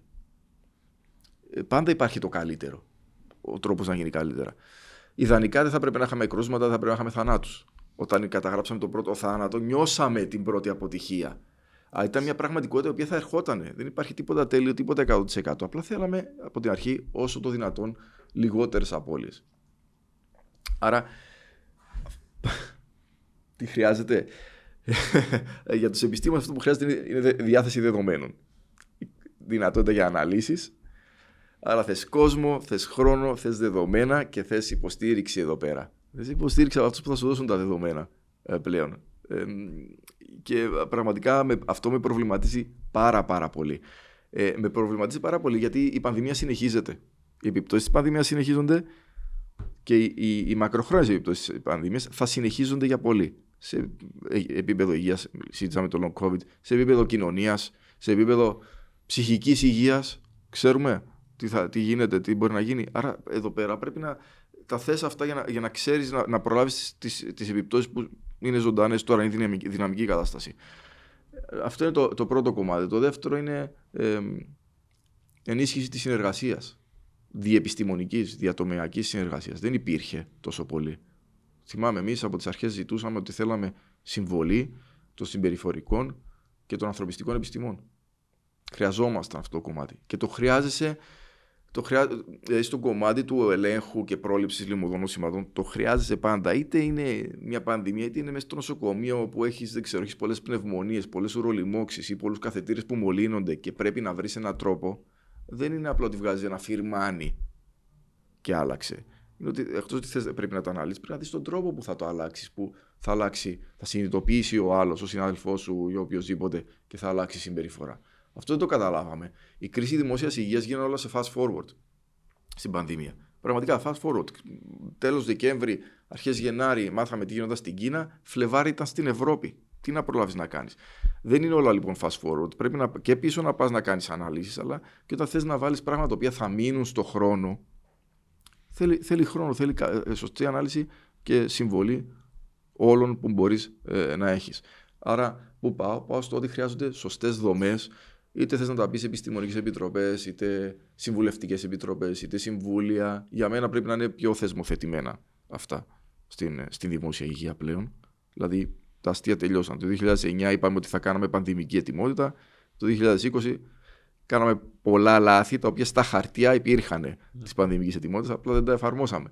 Ε, άρα πλέον θες, πρέπει να τα θεσμοθετήσει αυτά τα πράγματα, να φέρεις κόσμο μέσα. Ναι, πρέπει να ρίξεις λεφτά, αλλά ας δούμε πόσα λεφτά χάσαμε. Γιατί αυτός, αυτό θα σκεφτούν όσοι λαμβάνουν αποφάσει. Πόσα λεφτά χάσαμε, πόσες ζωές. Και οι ζωές μεταφράζονται σε λεφτά. Πόσοι άνθρωποι οι οποίοι ήταν ενεργά μέλη της κοινωνίας με τον ένα ή τον άλλο τρόπο χαθήκαν πόσοι άνθρωποι μείναν πίσω και θρυνούν και θρυνούσαν και επηρεάστηκε η ζωή τους Δηλαδή κάποιος κάποιος ο οποίος αυτό δεν το αντιλαμβάνεται γιατί μπορεί να του φαίνεται ότι είναι. Ε, δεν ξέρω, δεν είναι απτά. Μπορεί να το βάλει κάτω σε λεφτά. Όλα αυτά δυστυχώς πλέον μετρούνται σε λεφτά και να καταλάβει πόσα λεφτά χάσαμε γιατί δεν ήμασταν αρκετά έτοιμοι. Νομίζω και εγώ ότι ε, η έλλειψη ετοιμότητας των δομών δημόσιας υγείας στις περισσότερες χώρες του κόσμου είναι παραπάνω από προφανής και ο μεγάλος κίνδυνος ε, είναι ότι μετά την πανδημία θα ξαναπαρατήσουμε στο έλεος του Θεού τη δημόσια υγεία, θα ξεχάσουμε ότι υπάρχουν, πρέπει να υπάρχουν δομές δημόσιας υγείας, πρέπει να υπάρχουν σχέδια πανδημικής ετοιμότητας με, που να είναι γνωστά, ανελημένα, ε, να ε, υπάρχει μια προεργασία πίσω από αυτά. Ε, από εκεί και πέρα, τι λάθη ε, γίνανε, το ένα και βασικό είναι η διαφάνεια, χρειαζόμασταν περισσότερη διαφάνεια και στα δεδομένα και στη, στον τρόπο λήψης αποφάσεων. Ε, ακριβώς ότι δεν καλλιεργήθηκε όσο έπρεπε η εμπιστοσύνη, γίναν λάθη σε αυτό το ε, τομέα. Και σε, σε ό,τι αφορά τη λήψη μέτρων, δεν θεωρώ ότι τα μέτρα που λήφθηκαν σε διάφορες φάσεις δεν έπρεπε να ληφθούν. Είναι ξεκάθαρο ότι καθυστέρησαν την επιδημία μας, δώσαν χρόνο για να, να, προλάβουμε την έλευση των εμβολίων, να μπορέσουμε να εμβολιάσουμε τον πληθυσμό μας ξεκινώντας από τους πλέον ηλικιωμένους και ευπαθείς. και να μην έχουμε λοιπόν έτσι υψηλό αριθμό θανάτων από την πανδημία. Ε, σε με μεμονωμένα μέτρα, σε, με, σε μεμονωμένες περιπτώσεις μέτρων ενδεχομένως κάπου να γίναν λάθη ε, ε, σε μεμονωμένα μέτρα που ε, ίσως να μην, είχαν, ε, να μην υπήρχαν ε, τα επιδημιολογικά δεδομένα ή ξεκάθαρη τεκμηρίωση. Και αυτό είναι επίσης ένα ζήτημα, ότι πρέπει να λαμβάνουμε τα μέτρα στην οξία φάση της πανδημίας με τρόπο ώστε να μπορούμε να τα ελέγξουμε. Αυτό βέβαια είναι κάτι που έγινε δυστυχώς σε όλο τον κόσμο. Mm. Ελήφθησαν αποφάσεις για πολλά ταυτόχρονα μέτρα με το τρόπο με τον οποίο να μην μπορούμε να ξεμπερδέψουμε την επίδραση του κάθε μέτρου. Και την εφαρμογή του. Πόσο καλά εφαρμόστηκε και τελικά τι, ε, τι απόδοση είχε. Και ε, ένα ζήτημα είναι λοιπόν αυτό που θα απασχολήσει εμάς τους επιστήμονες. Πώς μπορούμε να λάβουμε μέτρα ε, με τρόπο ώστε να μπορούμε να ελέγξουμε την εφαρμογή τους. Αλλά τελικά το βασικό ζήτημα ήταν αυτό. Η διαφάνεια, η εμπιστοσύνη. Ε, και αυτό είναι που θα πρέπει να διορθώσουμε την ε, επόμενη φορά. Και βεβαίως η ετοιμότητα. Να μην ξεχάσουμε τη δημόσια υγεία τώρα που τελειώνει η οξία φάση της πανδημίας και πηγαίνουμε στα μεθεόρτια της.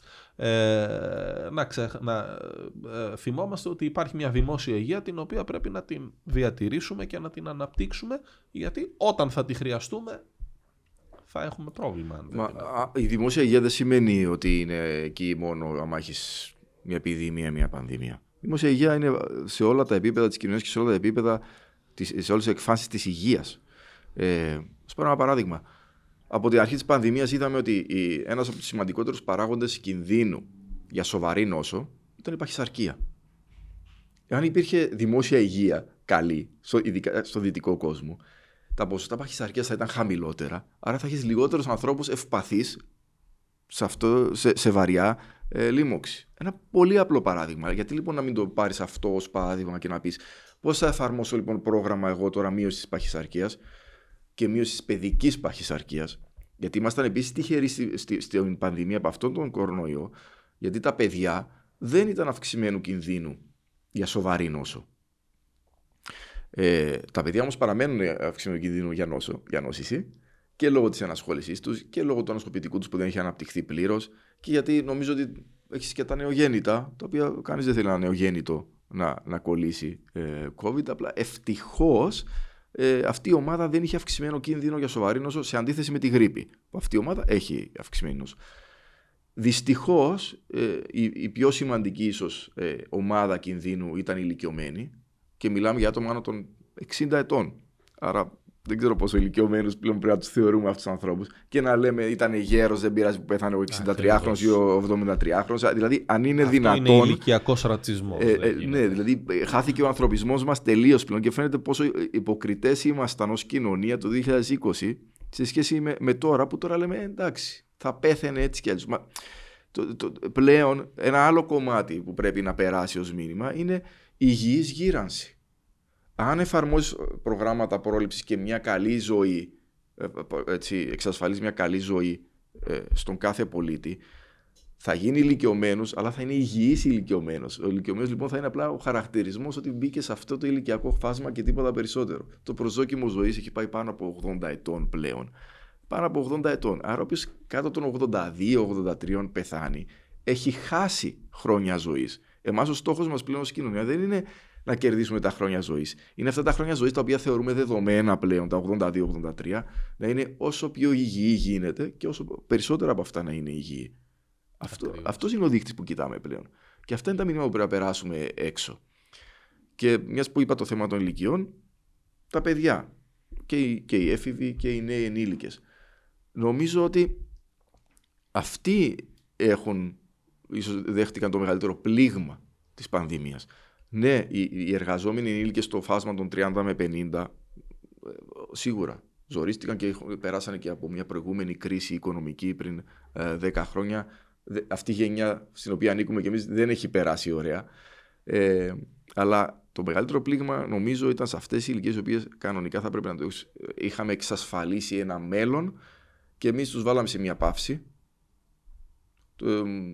Πλήξαμε την κοινωνικότητα τους, πλήξαμε την εκπαίδευση τους, την εξέλιξή τους και τώρα θα τους πάρει πολύ καιρό να, να βγουν από αυτό ε, και να φτάσουν στο σημείο στο οποίο θα έπρεπε να ήταν σήμερα. Και έχουμε και εμείς ρόλο εδώ πέρα. Γιατί δεν μπορείς να περιμένεις από το 15χρονο τώρα να του πεις Πανδημία τελείωσε, τώρα θα πρέπει να δεις πού θα πας να σπουδάσεις, τι θα κάνεις με τη ζωή σου στα 18 και όλα αυτά. Ε, είναι δικός μας ρόλος να κατευθύνουμε, γιατί για τρία χρόνια εμείς ήμασταν στο κομμάτι που λαμβάναμε αποφάσεις και είχαν επιπτώσεις πάνω τους.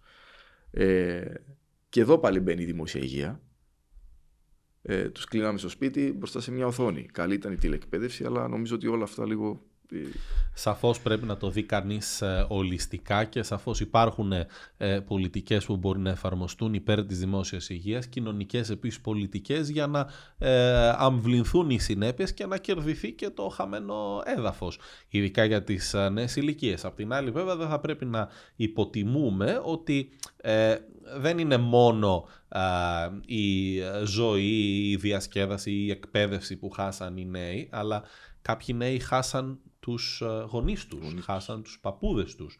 Λοιπόν, ε, και ειδικά με τους γονείς είναι θέμα και για φαντάσου και την ε, ε, ψυχική κατάσταση αν είσαι νέος και έφερες εσύ τον ιό από το σχολείο, άθελά σου προφανώς, και πέθανε, κόλλησε από σένα και πέθανε ο παππούς σου, η γιαγιά σου ή ο πατέρας σου ο ίδιος.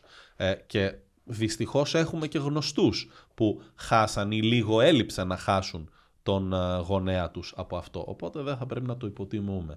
Ε, ε, Κωνσταντίνε, τελικά κάτι καλό, ένα πράγμα καλό που αφήνει η πανδημία, μπορείς να μου πεις. Ε, όλες οι επιδημίες και οι πανδημίες διαμορφώνουν την πορεία της ανθρωπότητας. Οπότε κάτι καλό σίγουρα θα έχει βγει και νομίζω για, δε, για δεκαετίες θα, θα, θα, συζητάμε και θα βλέπουμε συγγράμματα ε, και, θα, και αναλύσεις. Ε, τώρα, σε, αυτή, σε αυτό το σημείο που βρίσκομαι εγώ, νομίζω ότι τα, τα, πρω, τα πιο καλά μηνύματα που πρέπει να πάρουμε είναι πρώτον από το 2020, όπου όντως όλοι λειτουργήσαμε, σαν όλη η κοινωνία λειτουργήσε ως ένα. Άρα το καταφέραμε, έστω για ένα μικρό διάστημα, έστω έτσι σε, με κάπως ε, με συγκεκριμένο στόχο, το καταφέραμε. Άρα όντως μπορούμε να κάνουμε πράγματα όταν έχουμε κοινούς στόχους, είμαστε ενωμένοι. Ακόμα και αν αυτός ο στόχος είναι ένας κοινός εχθρός, που ήταν ε, ο COVID ε, τότε. Ε, άρα αυτό είναι ένα μεγάλο κοινωνικό μήνυμα. Το δεύτερο ε, είναι ότι βοήθησε πάρα πολύ την επιστημονική κοινότητα και την ιατρική κοινότητα να καταλάβει κάποια πράγματα. Δηλαδή, μας βοήθησε να καταλάβουμε. Ξέρεις, ε, συζητούσαμε, λέγαμε για μέτρα και ο, ο τρόπος με τον οποίο μεταδίδονται τα νοσήματα και το είχαμε πολύ στανταρισμένο. Ε, αλλά όταν κάτσαμε τώρα να κοιτάξουμε, γιατί είδαμε ότι ο COVID δεν μεταδιδόταν με τον τυπικό τρόπο που, που ξέραμε. Λέμε τι γίνεται εδώ πέρα, αφού τα βιβλία μας λέγανε άλλα, τα βιβλία μας ήταν 100 χρονών. Ε, άρα... Είναι γνωστό αυτό με την αερογενή μετάδοση. Με την αερογενή μετάδοση. Άρα τι, αυτό μας κάνει πιο ταπεινούς σε εμάς. Δεν πειράζει αν δέχεσαι επίθεση ή λάσπη εσύ οφείλεις να είσαι ταπεινό, γιατί ένα πράγμα υπηρετείς. Την, την πρόοδο μέσω της έρευνας, μέσω της διερεύνησης. Άρα πρέπει να αναγνωρίσουμε τα κενά μας και πάνω σε αυτά να ερευνήσουμε. Άρα, τι κάνουμε, αυξήθηκε πάρα πολύ η γνώση. Και είναι η γνώση η οποία δεν είναι στατική, είναι η γνώση η οποία θα ωφελήσει, συνεχίζει και ωφελεί. Τρίτον, πάλι σε επίπεδο κοινωνίας, πολιτείας, είδαμε κάποια μέτρα, κάποια πράγματα τα οποία μπορεί να βοηθήσουν για πάρα πολλά νοσήματα. Για πάρα πολλά νοσήματα. Ανέφερες τον αερισμό. Δηλαδή, Μπήκε αυτό λίγο στο περιθώριο, αλλά πρέπει, πρέπει να επανέλθει και πρέπει να επιμείνουμε σε αυτό το πράγμα και να φέρουμε και ειδικούς του αερισμού. Γιατί ο αερισμός μειώνει την έκθεση σε τόσα πολλά νοσήματα. Δηλαδή, αυτό το χειμώνα. Είδαμε πώς εξαφανίστηκε πέρσι η γρήπη. Ε, πόσα, πόσα θα γλιτώναν τα παιδιά μας φέτος που αρρωστούσαν κάθε λίγε εβδομάδες και το φέρνανε και σε εμάς; Δηλαδή, ε, μόνο αυτό να, να σκεφτούμε. Τα παιδιά ήρθαν τώρα, επιστρέψαν στο σχολείο να τρέξουν να προλάβουν την ύλη να βγει τον άλλο και αρρωστούσαν κάθε λίγο πάλι στο σπίτι ήταν. Άρα, ε, ο αερισμός, αυτό το απλό μέτρο, το οποίο φαίνεται σήμερα ότι κοστίζει, αλλά ε, εντάξει, ε, χαζά πράγματα, θα μπορούσε να έχει βοηθήσει πάρα πολύ. Άρα και σε επίπεδο κοινωνίας συγκεκριμένα πράγματα που θα μπορούσαμε να είχαμε βοηθήσει και τέλος σε επίπεδο, πάω στο πρώτο πάλι, κοινωνικής αλληλεγγύης και συλλογικότητας. Ανέφερες εφόδια, διευκολύνσεις. Δηλαδή θέλουμε όντως να γίνουμε, να είμαστε κοινωνικά κράτη. Ε, έτσι είναι και ε, όπως είπες πολύ σωστά πλέον ε, αυτό ήταν ένα τεράστιο μάθημα η πανδημία για όλους μας και για μας τους επιστήμονες και για ε, τους πολιτικούς που βλέπουν πλέον πώς μπορούν να διαχειριστούν τι, τι κάναμε, τι δεν κάναμε, τι μπορούμε να κάνουμε καλύτερα την επόμενη φορά γιατί θα υπάρξει και νέα πανδημία. Μακάρι να αργήσει πάρα πολύ αλλά σίγουρα ε, θα υπάρξει και νεότερη πανδημία κάποτε. Ελπίζουμε να πάρει καιρό. Ε, αλλά δεν ε, μας αφήνουν τα μικρόβια. Εγώ πάλι νομίζω ότι το ένα θετικό πέρα από το, το μεγάλο μάθημα που πήραμε, το ένα θετικό που αφήνει η πανδημία είναι η γνώση πλέον που έχει όλος ο κόσμος για τη σημασία της δημόσιας υγείας και των συστημάτων υγείας. Πλέον κανένας δεν μπορεί να πει δεν ήξερα. Ε, ξέρουμε και στην Κύπρο με το ΓΕΣΥ πόσο μεγάλο βήμα ήταν και ε, νομίζω ότι αναδείχθηκε η σημασία του και σε όλες τις χώρες του κόσμου πόσο σημαντικό είναι να έχεις ένα δημόσιο σύστημα, καθολικό σύστημα υγείας ε, που να τους φροντίζει όλους με ισότιμο τρόπο και δίκαιο τρόπο. Και αυτό το σύστημα υγείας πρέπει να το φροντίζουμε, πρέπει να το ενισχύουμε, δεν πρέπει να το παραμελούμε. Διαφορετικά όταν το κακό μας βρει θα είναι αργά και δεν θα μπορούμε να αναπληρώσουμε το κενό. Έτσι λοιπόν κανείς δεν μπορεί να πει πλέον δεν ήξερα, πλέον είναι προφανή τα μηνύματα για όλους μας και μένει να δράσουμε βάσει αυτών. Πολύ σωστά. Συμφωνώ απόλυτα.